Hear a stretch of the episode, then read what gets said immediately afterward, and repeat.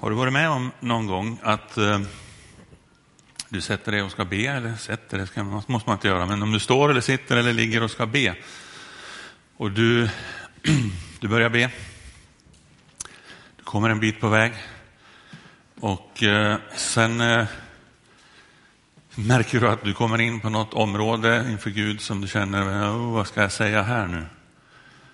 Eh, och så känner du att det här kanske jag inte ska dela med Gud. Eller det här har jag svårt att formulera. Eller det här området brukar jag inte prata med honom om så mycket.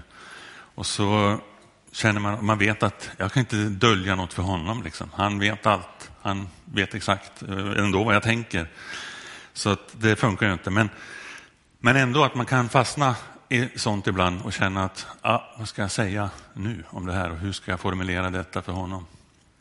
Eller så kanske du har lärt dig hur man ska be. Så här ska man be och så här ska man göra och så här ska man säga. Och så stämmer inte det riktigt överens med det du upplever just nu. Det ditt hjärta är fullt av och det du känner att det här skulle jag helst vilja säga till Gud. Egentligen skulle jag vilja skrika åt, åt Gud bara, vad, vad i hela världen är det som händer i mitt liv? Eller vad har han, varför drabbar det här honom? Eller något sånt.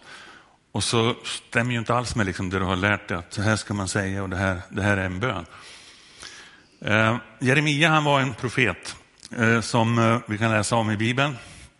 Och han, en profet, en person som ja, Gud talade genom profeter till folket på ett annat sätt än vad det är i Nya Testamentets tid och den tid vi lever i nu när vi talar med Gud själva hela tiden. Men han skickade meddelanden till folket via profeter. Jeremia var en sån och vid en tidig jobbig period som var i Israel och för, eh, där de, hade mycket, de levde mycket i omoral, de, de tog otroligt korkade beslut i Israel. Och Gud hade ett budskap till dem och ville säga det. Och då säger han till Jeremia, Jeremia, kan du säga så här, kan du hälsa folket, säg att jag älskar dem, men säg också att det är på väg att gå åt skogen för dem. Nu är det här min översättning, eh, nedkortning av det hela, för att det är långa stycken. Men det är ungefär vad han säger. Säg, kan du hälsa folket, det här ser inte bra ut, det kommer att bli jobbigt för dem. Kan du göra det? Kan du säga det? Och Jeremia han svarar, ja visst, jag gör det. Och så går han ut till folket och han kommer med hälsningen. Han går dit, han talar till dem. Men eh, det här tas inte alls emot av folket. Det här gillar de inte att höra. Eh, så han får veta minsann att han lever och eh, det går jättedåligt. Så vad händer då? Jeremia han kommer tillbaka till Gud och så säger han Gud, de har grävt en grop för att ta mitt liv. Kolla vad som, vad som händer, kolla vad människorna gör. Överlämna dem åt svält och svärd, säger han. Han skräder inte orden ett dugg. Här har han, han lägger fram sitt hjärta inför Gud, eh, utefter vad han upplever. Överlämna dem åt svält och svärd, det är inte snällt sagt alltså. Låt sorgerop höras från deras hus när du plötsligt skickar rövarband på dem. Har du bett Gud skicka ett rövarband på någon någon gång? Nej, jag tror inte det. Ja, jag vet inte, kanske. Men man kan göra det. Jeremia gjorde det. Sen tror jag inte att Gud kanske kommer att skicka ett rövarband på dem. Men eh, man får uttrycka sig som man vill och som man själv upplever och känner och lever. Gud kommer tillbaka till Jeremia igen och säger, här får du mer specifikationer och instruktioner mer exakt. Gå och köp en kruka. Gör så här. Och han beskriver precis hur det ska gå till. Ge dem kraftiga varningar. Och han gjorde det också. Och kommer Jeremia tillbaka och säger Gud, vad i hela världen, de misshandlade mig den här gången. De satte mig i stocken. Vad skickar du mig på för typ av uppdrag? Sen jag, jag tänker så här, för dig och mig som inte riktigt lever på Jeremias tid. Vi har ändå mycket av samma upplevelser. Vi är fortfarande människor här. Vi har fortfarande relationer att prata om. Vi har fortfarande situationer som händer oss, som händer dem och som är väldigt lika på ett sätt. Vad gör du när du tycker att Gud är orättvis mot dig? Vad säger du? Hur tänker du? när han är orättvis mot dig, när du tycker att han är orättvis mot dig, eller om han är orättvis mot dig. Ja, det är så vi upplever det. Du, du, du kanske har handlat precis som han har sagt. Du tycker att jag gjorde ju precis vad Gud ville. Och så gick det så här, liksom, så här illa, det jag gjorde. Vad är det frågan om? Vi är människor. Det kan hända saker som inte går som vi hade hoppats. Ditt barn kanske har blivit allvarligt sjukt. Du kanske har fått sparken från jobbet. Kanske, ja, resultat som har gått snett på olika sätt eller ekonomin har rasat och du undrar, Gud, hur ska vi lösa det här liksom? Var, varför händer det här mig? Jag har ju gjort som du sa. Jag tycker att jag är i din, i din famn, jag är i din hand. Och vad gör vi då? Vad säger vi då? Ja, för det första som jag sa nyss så kan vi uttrycka oss precis som vi upplever det. Vi måste vara helt ärliga mot Gud i det fallet. Vi har den första påståendet där som inte är så bra, som vi går på ibland. Att mina böner kan inte riktigt vara helt ärliga. Jag vågar inte gå hela vägen och säga riktigt allt. Men det eldar vi bort och sätter in mina böner ska vara helt ärliga. Då blir det bättre. Då blir det bättre. Olika reaktioner då kan vara till exempel att du skyddar Gud när det här konstiga händer.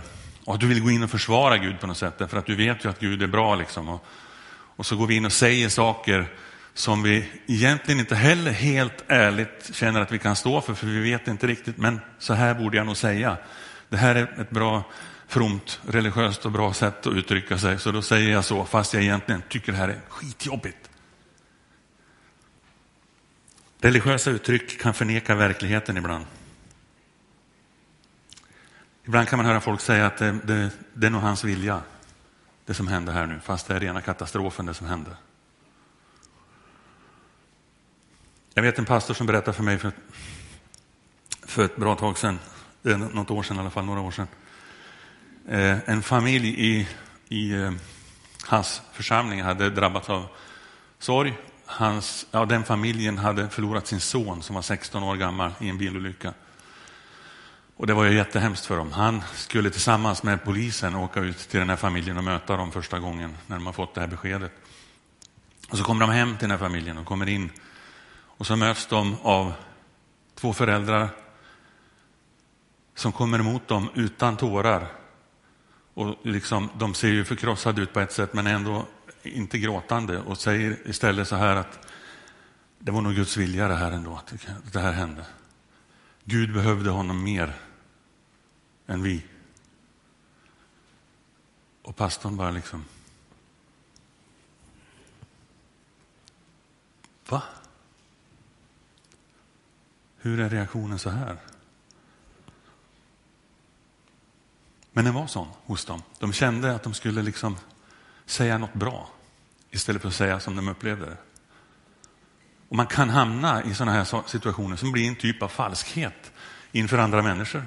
Falskhet inför Gud. Därför att man tror att man gör rätt. Man tror att man ska vara from på något speciellt sätt. Men man kan vara ärlig, man kan vara äkta. En annan reaktion kan vara, inte att man liksom säger allt är nog bra, Gud ville det här. En annan reaktion kan vara precis tvärtom. Gud finns inte när det här har hänt. Det kan vara liksom så du känner. Och det kan bli att jag lämnar Gud, jag lämnar församling och jag lämnar kyrka, alltihop och alla de, de grejerna, för det här kan inte vara liksom, Gud kan inte finnas. Och då blir det en kraftig överreaktion som man kan på ett sätt förstå, så det är spontant därför att det är en fruktansvärd upplevelse. Men samtidigt blir den ju väldigt felriktad i slutändan, därför att att lämna Gud för det, det gör ingenting bättre, det kommer ju bara bli sämre. Men det kanske man inte fattar riktigt i stunden. Om vi går till Jeremia då, och hans reaktioner han säger ju så här då, du Herre, du övertalade mig och jag lät mig övertalas. Du grep mig och besegrade mig. Jag har blivit till ständigt åtlöje. Alla hånar mig. Men jag tänkte, jag vill glömma honom och inte mer tala i hans namn. Och då blev det som en brinnande eld i mitt hjärta, instängd i mitt inre. Och jag ansträngde mig att hålla den inne men lyckades inte. Och så säger han att det gick över till någonting helt annat. Herren är med mig. Faktiskt är det så. Som en mäktig hjälte. Därför ska mina förföljare falla och inte besegra mig. Han upplever en framgång i detta mitt i allt. Därför att Jeremias relation med Gud är helhjärtad. Han kunde lägga upp allt. utan att sabba, liksom, utan att förstöra någonting, så säger han liksom att okej, okay, vi går vidare. Och senare kommer också Gud med nya uppdrag till Jeremia och han är med. Tillbaks till den här 16-åringen och bilolyckan. De vände faktiskt också och lättade på ett annat sätt när de förstod att jag kanske inte ska bete oss så här. Och det slutade med i hans ögon vad han såg och fick vara med om att den här pappan, han gick och la sig, han gick och la sig ovanpå kistan med sin egen kropp bara och ropade och skrek ut. Och citerade bibelställe som säger i psalm 62 som säger lita alltid på honom du folk. Utgjut era hjärtan för honom, för Gud är vår tillflykt. Utgjut ditt hjärta för honom. Det är inte att hålla tillbaka. Det är inte att eh, gömma saker. Utan det är att låta allt få vara inför honom bara. Inga hinder, inga stopp. Okej, okay, en annan lögn om bön. Mina böner ändrar ju inget. Hmm. Kan det möjligen vara någon här inne som har tänkt så någon gång? Den här med bönerna hjälper ju ingenting. Det har inte gjort någonting, det har inte hjälpt mig alls. Vad säger Jesus när han har en liknelse i Lukas 11 och 5? Jag vet inte, tog jag med den? Skrev jag in den här så? Vi eldar bort det där, sätter in mina böner kan ändra allt. Det låter ju mycket roligare, eller hur? Och det är bättre. Jo, han sa till dem, om någon av er har en vän och går till honom mitt i natten och säger, kära vän, låna mig tre bröd, för en vän som är på resa har kommit till mig och jag har inget att sätta fram åt honom. Vem av er skulle då få till svar in, där inifrån, stör mig inte, dörren är redan låst och mina barn och jag, vi har gått upp och lagt oss. Jag kan inte gå upp och ge dig något. Jag säger er, även om han inte skulle gå upp och ge honom något för att det är hans vän, så kommer han att gå upp och ge honom allt han behöver för att han är så oförskämt djärv. Eller påträngande står det i en annan översättning. Någonstans verkar det finnas någonting hos Jesus eh, där han vill liksom lära oss förstå att uthållighet i bön har stor betydelse. För vi kan lätt tänka att ja, men nu har jag sagt det här en gång, Gud vet det, han visste det innan det och nu har jag till och med sagt det, ja men då har han full koll på det. Jag behöver inte ta upp det här mer. Han svarade kanske inte på det här eller ville inte. Men uthållighet i bön tills du får ett svar. Om svaret är det ena eller det andra, det är en annan sak. Men uthålligheten verkar ha en stor betydelse när han tar en sån här liknelse som är lite smålustig. Men Eh, det är liksom någon som kommer till någon på natten och vill ha bröd. Nu i deras kultur så hade de ju mer den stilen och det var en skam att liksom inte kunna ställa upp och bjuda i så fall och hjälpa till. Det hade varit skamligt att inte kunna göra det. Även om det var nu sent och, och fel läge egentligen. Men det ska löna sig att vara uthållig. Ni kan se till exempel i Lukas 18, senare i samma bibelbok där så kommer ett annat exempel på änkan som går till en domare. Och där står det liksom att ja, men jag måste ge henne rätt till slut för hon pinar ju livet ur mig med att springa här hela tiden och tjata. Så det är någonting bra med att fortsätta och tjata. Jag hörde en story med en annan kille, ett barn, en pojke som, som låg på övervåningen och, och, och skulle sova. Och han ropade på sin pappa där nere i, i, som låg i sängen på nästa våning. Pappa, kan du komma? Jag vill ha lite vatten. Kan jag få ett glas vatten? Ja, han ropade tillbaka bara, nej, du, nu, lägg dig nu, nu ska du sova. Håll inte på med sådana där tricks. Ja, så var det tyst. Och sen efter en stund då kom han in på rummet där och kom ner och sa, hej pappa, ge mig vatten, kan jag få lite vatten? Nej, gå upp. Gå upp och lägg dig och vänta till imorgon så får du vatten imorgon. Och han gjorde det, han gick upp. Sen eh, dröjde det bara ett par minuter så hör man igen. Pappa, jag vill ha vatten, kan du ge mig lite vatten? Alltså, nu går du och lägger dig på riktigt och somnar. Annars kommer jag, jag, jag kommer ta alla presenter som du fick igår när du fyllde år, som är på ditt rum. Jag tar tillbaka alltihop. Gå och lägg dig. Så är det tyst en stund. Sen ropar killen. Pappa, när du kommer och tar presenterna kan du ta med dig ett glas vatten till mig då?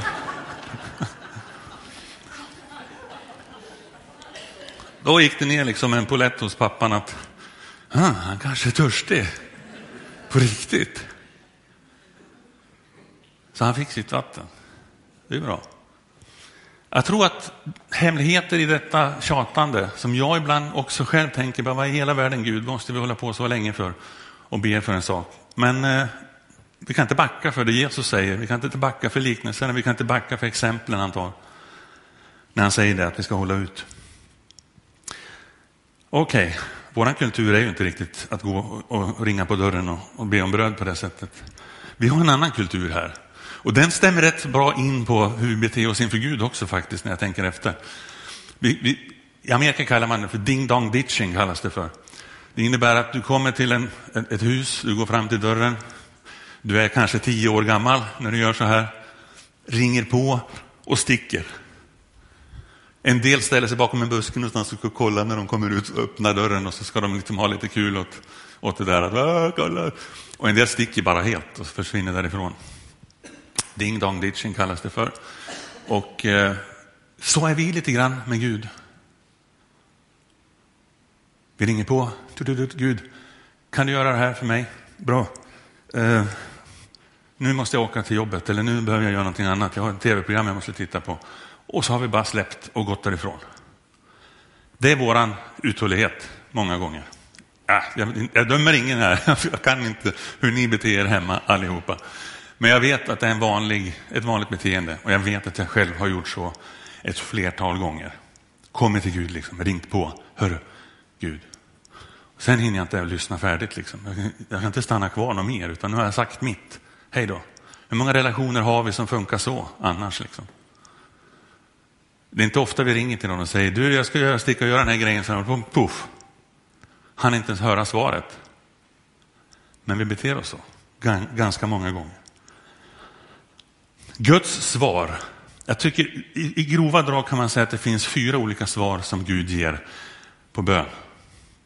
Han svarar ja. Han kan svara nej. Han kan svara vänta. Han kan svara skämtar du eller? Därför det beror på vad vi kommer med. Det beror på vad vi säger naturligtvis.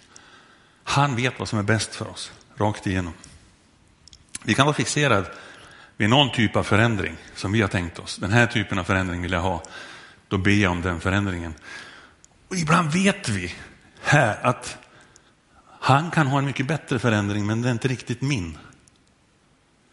Men vi kanske inte ens vågar fullt ut gå in och be den bönen och säga det till Gud. Han kanske säger gör så här istället. Kan jag Ja, alltså risken är att jag, jag vill liksom ta över själv. Därför att jag vet vad jag kan göra åt den här saken. Jag vet vad jag kan bestämma, vad jag kan driva det här åt för håll. Men jag vet ju inte vad som händer om jag helt lägger det här till Gud. Då vet jag inte, då har inte jag koll riktigt längre.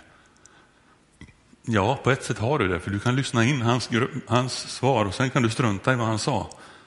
Väldigt osmart, men det går ju. Du är ju inte fast. Du är inte tvungen, du är ingen robot. Men ska jag aldrig göra någonting själv då? Ska jag alltid bara vända mig till honom i alla frågor? Det är klart du kan göra massa saker själv. Men gå först till honom innan du gör dina egna grejer. Och ge honom chansen att påverka. Ska jag verkligen göra det? Niklas talade om det här för ett tag sedan och då tog han något exempel på, ska man fråga Gud vilka strumpor man ska ta på sig på morgonen? Eh, jag tror inte att han bryr sig om det riktigt. Eh, han kanske skulle kunna göra det någon gång om något konstigt skäl, det vet man aldrig. Men det är ju inte så att jag måste fråga om varenda liten detalj. Och där kan man nog tänka så här då, frestas att svara så här att ja, du, när du är osäker på någonting, då ska du gå till Gud. Helt rätt. Men om du känner dig rätt så säker på vad du ska göra, så ska du ändå gå till honom i alla fall tänker jag. För varför du är så säker på vad du ska göra, det är inte säkert det är särskilt smart. Det är inte säkert att det är det bästa för dig. Det är inte alls säkert. Du kanske har blivit påverkad av något helt annat att tänka så. Han vet bättre. Så det är inte bara om du är jätteosäker på någonting, utan det är i alla lägen att först gå till honom. Det finns beskrivet om en en, en kung som hette Josh, Joshafat. Jafat hade han väl hetat om han hade levt idag. Han, han, hade ju, han gjorde ju sånt där beslut när han fick höra att det var tre olika folk som var på väg att anfalla honom. Och då står det att först, när han hörde det, panik naturligtvis, men det första han gjorde var att gå till Herren, vad ska jag göra? Det första han gjorde. Det står om det i andra krönikeboken 20, vi ska inte läsa det nu, men om du vill läsa det själv sen. Bön inför en uppgift. Något speciellt uppdrag du har. Eller kanske bara en sak som ska hända med dig idag. Du ska möta en person, du har bestämt träff med, ni ska prata om någonting och du är lite nervös för det där och tänker hur ska det här gå? Eh, det kan vara ett svårt, ett svårt uppdrag eller en svår uppgift. Du ska möta någon och, och prata om något, något tufft eller något som är väldigt påverkande. Be att Gud tar hand om det och be att det sker det som han vet är bäst för dig. Här tror jag att det finns en jättehemlighet alltså. Att våga be om det som är bäst för dig, vare sig du tycker att det verkar bra eller inte. Att våga underordna sig Gud i ett sådant läge. Av fri vilja, inte pressad av någon, utan att du själv väljer att göra det. Och säg också, är mitt tips, säg också uttryckligen till Gud, att du säger det till Gud. Att jag vill att det du tycker är bäst ska ske. Om du vill det, inte om du inte vill det. Så ingen idé att ljuga till honom. Utan säg det om du vill det. Att din egen vilja måste inte vinna i det här fallet. Bön är nämligen inte den sista utvägen ur allting. Det är den första. Det är alltså den första vägen. Det är ditt första val. Och det behöver jag påminna mig själv om varje vecka. När man tar beslut, när man kommer på grejer att hjälp, nu har jag glömt att prata med Gud om det här först. Och så är jag helt inne och gräver i massa lösningar på hur jag ska fixa detta. Sen kommer man på det, lägger det till Gud och så hittar ett bättre spår kan hända att det är det spår du hade tänkt, men att du får kraft och att, du, att det funkar. Nästa punkt. Mina böner spelar ingen roll för, står det där, det är något fel i filen där, det ska stå för Gud där. Det står det väl i era papper antar jag. Mina böner spelar ingen roll för Gud och det är ju också värt att elda. Det ska stå, mina böner är viktiga för Gud. Det står så här, det är också Jesus återigen. När ni ber ska ni inte rabbla tomma ord som hedningarna. De tänker att de ska bli bönhörda för sina många ords skull. Var inte som dem, för er far vet vad ni behöver innan ni ber honom om det. Hmm. Det här är nästan bekymmersamt. Varför säger han så? Att Gud vet redan. Er far vet redan vad du behöver innan du ber om. Är inte det en ganska passiviserande formulering? Den kan göra att vi tänker, vänta, okej, okay, ah, bra, perfekt. Gud, fixa allt, tjopp. Du vet ju redan allt. Du vet, det är ingen idé jag säger alla grejer jag tänker be om. Det är ingen idé jag lägger fram någonting för dig. För du vet allt, så fixa det bara. Klart, vilka snabba böner det skulle kunna bli. Men ett umgänge med Gud, att hänga med Gud, som en del skulle ha sagt, det är inte att rada upp en massa önskemål till varandra. Om du är med ett barn som vill leka så kommer de kanske säga det. Kom igen, bygg lego med mig. Kan, kan vi göra det här? Kan du hjälpa mig med det här? Och så vill man vara med varandra. Man vill göra någonting tillsammans. Inte bara liksom sätta upp olika mål och sätta upp olika önskningar. Och när vi gör det med människor så handlar det om att dela hur man mår med varandra. Det handlar om att eh, kanske prata planer för framtiden. Kanske prata om beslut i olika sammanhang. Göra saker ihop tillsammans. Och när det gäller med Gud, att då dela hur man mår, det motsvarar typ att vara i hans närhet, tänker jag. Och att uttrycka sig till honom, hur man mår och berätta det. Berätta om ditt läge. Ni vet, man, man, man, kan vara tyst med Gud också. Ni vet, om man, om man åker, har ni tänkt på det? Om man nu åker bil med någon en längre sträcka som man inte känner så väl då, då, är det lite, då ligger det på något slags tryck att jag ska hitta på något samtalsämne och, och, och prata med den här människan om. Vi känner inte varandra så väl, vi behöver säga någonting. Vi kan inte bara sitta här tysta, då blir det lite pinsamt och lite konstigt. Känner någon igen sig i det? Ja. Det är härligt att veta att en del lyssnar när man talar. Eh. Sen när man känner någon ganska väl, väldigt väl, då kan man åka många mil och inte snacka överhuvudtaget. Och det är inte pinsamt, det är inte jobbigt. Det är ganska skönt. Det är framförallt skönt att slippa känna trycket att jag ska hitta på och säga någonting, komma på någon fråga eller något sånt. Utan det, det, man kan vara tillsammans. Och att vara i Guds närhet kan också innebära det. Att både jag och Gud är tyst. Men det är inga andra som är där och stökar och, och, och ropar och bråkar och grejer. Utan jag är tillsammans med honom. Och Jag tror att det mest fantastiska med bön i de här grejerna vi har pratat om nu, så det är inte alltid vad som händer i min omgivning. Effekten av det jag har bett för är inte alltid det mest fantastiska. Många gånger är det mest fantastiska det som händer inne i mig själv. Hur jag själv förändras, hur jag själv påverkas och förvandlas många gånger av det umgänget med honom. Vi har ibland haft, vi har våra idéer ibland om hur vi ska driva våra verksamheter i kyrkan och ibland, ibland har, framförallt om vi backar ett antal år så var det vanligt att man gjorde så här när det gällde bön, att man kunde säga till någon att eh, ja men broder Henry, kan du leda i bön? Och så bad man någon liksom att du ska leda i bön, nu ska du ställa dig upp och nu ska du be högt och du kunde be någon annan att göra det och, och peka ut folk så här.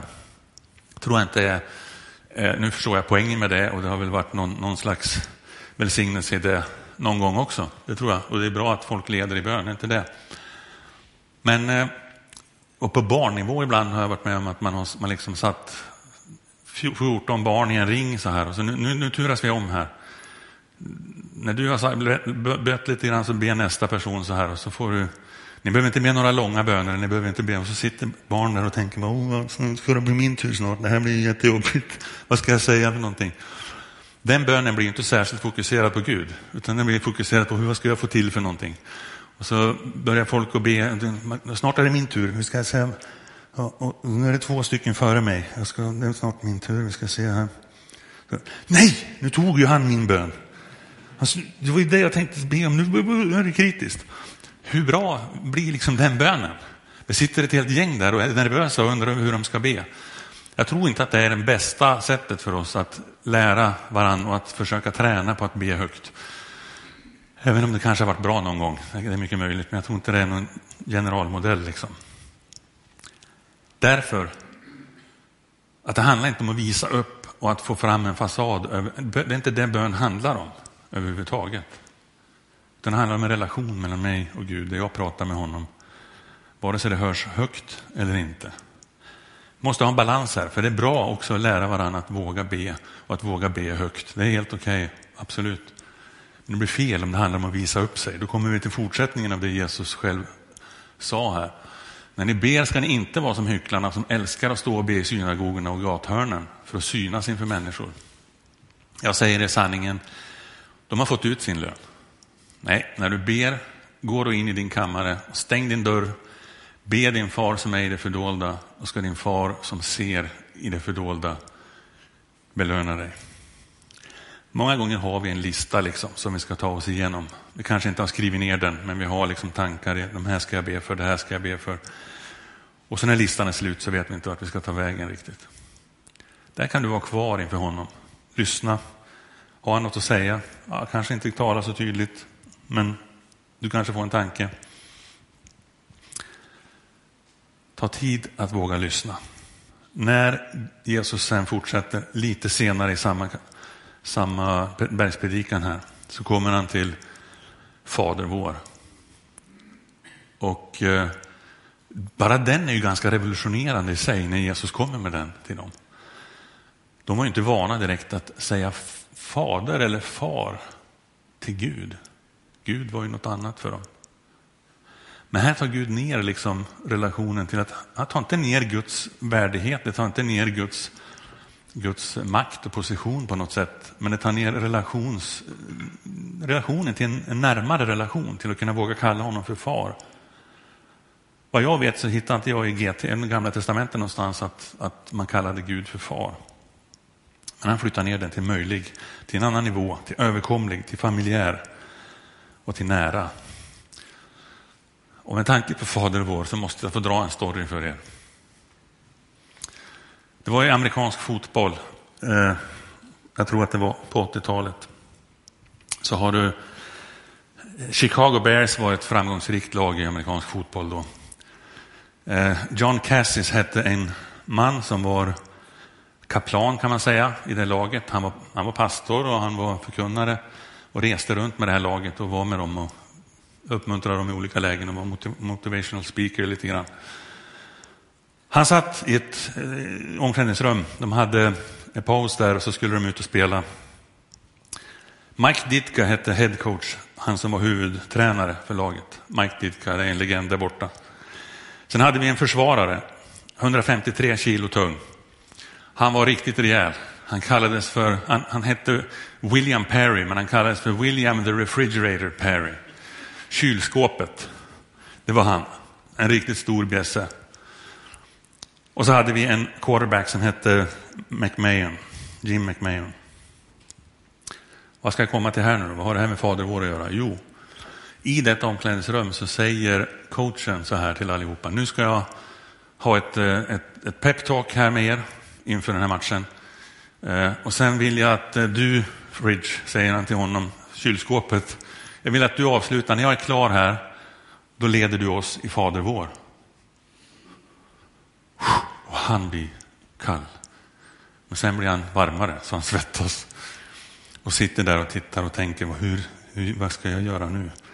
Och så börjar Ditka här och hålla sitt tal till, till laget. Och så säger den här quarterbacken, pratar då med pastorn som sitter där och säger, du, jag tror inte han kan Fader vår, det här kan bli, det här kan bli roligt. Mm. Du, 50 dollar på att han inte kan Fader vår, säger han. Du, jag, jag slår vad 50 dollar. Och pastorn säger, ja visst, jag tror han kan den, absolut. Och så tänker den här pastorn, vad är det jag håller på med egentligen? Här sitter jag och slår vad pengar om Fader vår. Ja, ja, Eh, vi får se hur det går. Och så fortsätter det. Han talar vidare. Så kommer de till momentet här när, när Ditka är klar. Och så vänder han blicken tillbaka till William Perry och säger, eh, han säger ingenting, han bara tittar på honom för han väntar, nu ska Fader vår komma. Och det blir tyst. Och det är tyst en bra stund, det är tyst i 25-30 sekunder. Sen hör man hans röst. Gud som haver barnen kär, se till mig som liten är. Va? Tyvärr. Då säger Jim McMahon, kommer med sin 50-lapp till pastorn. Oh, här har du. Jag hade ingen aning om att han kunde Fader vår.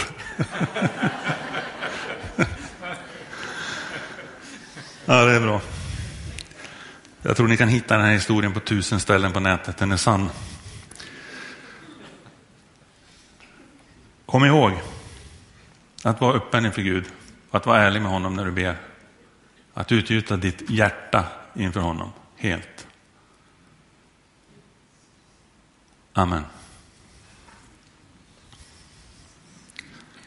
Herre, jag ber om din nåd över våra liv. Jag tackar dig för din nåd över våra liv. Och ber här att vi ska få uppleva en närhet när vi ber med dig och talar med dig. Tack Herre för frimodighet, tack för ärlighet. Tack för att vi kan ha det. Vi kan ha en frimodighet inför dig. Vi är inte bestämda till vissa tider eller platser. Eller... Du finns alltid där för oss när vi vill be och tala med dig. Be för var och en som är här idag som lyssnar på olika sätt på det vi säger idag. Tack Gud att du finns där. Tack att det inte är något uppdiktat av oss här utan att det är du Herre som står bakom allt det vi säger här. Att du står bakom ditt eget ord. Du är god Herre. Amen.